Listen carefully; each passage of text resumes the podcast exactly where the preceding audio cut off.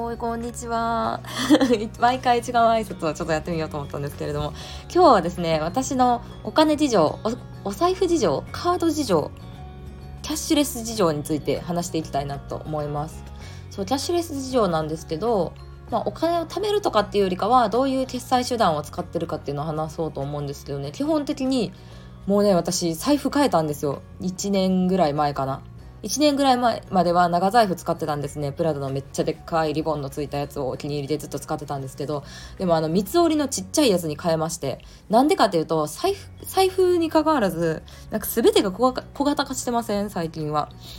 まず可愛いなって思うバッグがめっちゃちっちゃいからそのバッグに長財布が入らなかったんで三つ折りの財布にしたんですけど三つ折りの財布にすると同時にね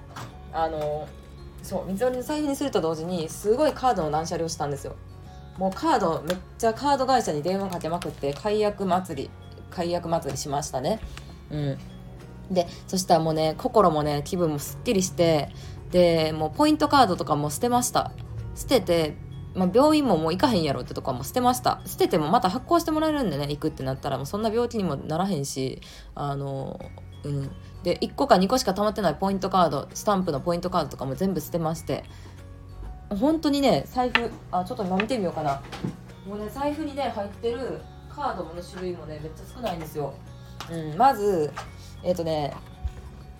そう携帯の中に結構カード入れてるんですけど一応ねカードのね本物もあった方がいいかなと思ってやってるんですけどまず身分証明書として持ってるのはマイナンバーカードですね。マイナンバーカードと保険証とであのセブン入れが一部行くんで7個カードとあと楽天銀行のキャッシュカード兼クレジットカードですね。楽天のクレジットカードですね。で法人で使ってるのがアメックスのクレジットカード。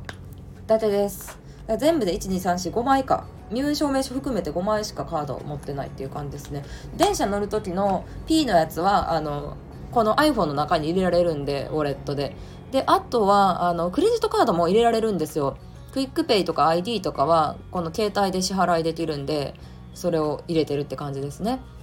うん、であとはそうだな。あとなんだろうな、うん、あとはあのキャッシュレスので何使ってるかって言ったら PayPay と楽天 Pay を一番使ってるかな。うん、メインはまあ PayPay 友達とかさなんかご飯行った時に割り勘するのもみんな PayPay 結構持ってて楽やから誰かが払って PayPay の中でやり取りするみたいなことをするのももすごい多いんですけど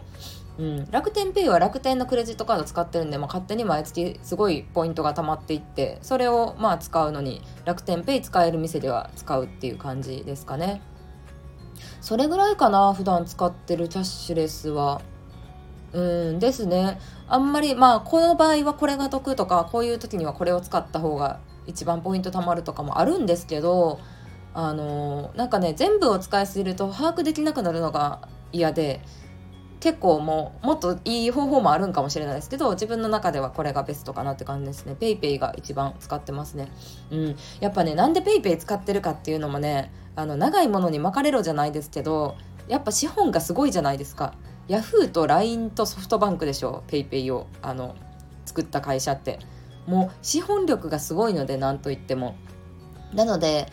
まあ絶対潰れないっていうのもあるしあのキャンペーンも結構いっぱいやってますしまあ、使いやすい使える店が多いっていうのがやっぱ大きいですよね。うん、特に地方行った時とかはあの普通のね雑貨屋さんとかでも PayPay だけは使えるお店とかも多かったりするからそれはすごいありがたいなって思いますね地方のタクシーとかでも。うんまあ、あとはねタクシーの中で小銭を使うのもあんまり好きじゃないのであのまあまあまあ900いくらとかやったらもう1000円でお釣りいいですって払う時もどうしても現金しか無理だったらそういう時もあるしあとあの結構東京とか大阪だといろんなタクシーアプリがあるんですよね。タクシーの後部座席に iPad みたいなやつがついてて、それで、あの、ね、専用のアプリが持ってたら、あの、QR コードをかざしてね、支払いができる、登録したクレジットカードでとあの支払いができるっていうのもあるので、もうね、あの、タクシー新しく乗るたびに、このアプリを登録してくださいってあの全部あの登録してたタクシーアプリだけで10個以上やってますね そうですねやってますねまあその海外旅行もよく行ったので国によって東南アジアではあのウーバーじゃなくって別のグラブか。グラブっていうアプリだったりとかあのパリとかあのアメリカニューヨークではウーバーっていうウーバータクシーだったりとか、うん、違うので。で東京ではスライドとかあの GO とかうーん DD とかそうですね。アプリがありますね。うん、で結構もう現金に触ることが本当に少ないかなっていう感じですね最近は。もう現金も持ってないですね現金自体。うん、現金自体を持ってなくて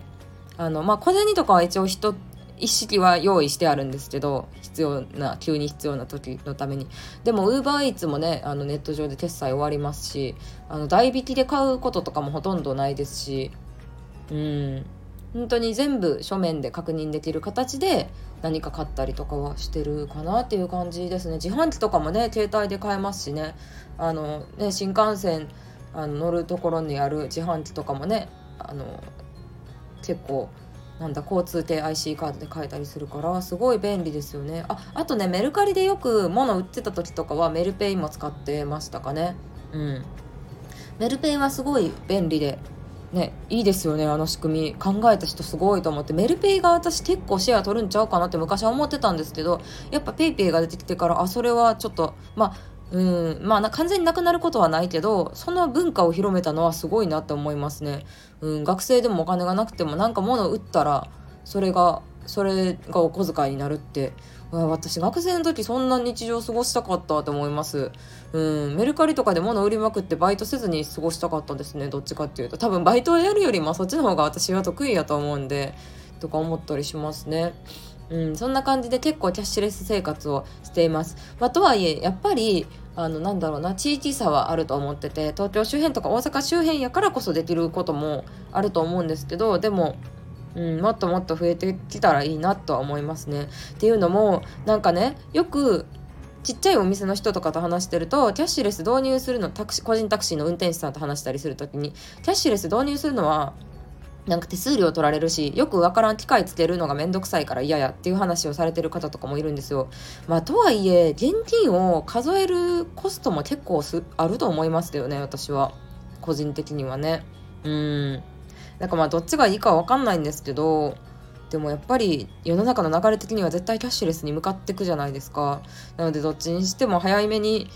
キャッシュレスに慣れといた方がいいんかなとは思いますね。うん、知らん間に。いや郵便局がキャッシュレスに徐々に対応していってくれてるのは個人的に嬉しいなと思ってて、うん。まあ、キャッシュレスっていうのは、ね、クレジットカードにしても客は手数料払わないですけどお店は手数料を払ってくれるシステムなんですよね。でポイントも貯まるしあの、うん、そういうのを結構コツコツ積んでいくと大きい額になるんじゃないかなとは思います。そうそんな感じでした。なので結構キャッシュレスをメインで使っててまあ一番メインで使ってるのはクレジットカードと PayPay とかな？楽天ペイとかかな、うん、あんまり増やさないようにその自分のなんだろうな考えるコストというか管理するコストっていうのを増やしすぎないようにっていうのは心がけてます。いやタクシーアプリめっちゃ使ってるやんって言うんですけどでもそのそそうなんですけど私も本当はタクシーも全部統一してほしい。ペイみたいにその今って PayPay がちょっと頭抜けてるじゃないですか。ページ上の中では。みたいにタクシーアプリもみんなやりたいの分かるよ。それぞれあの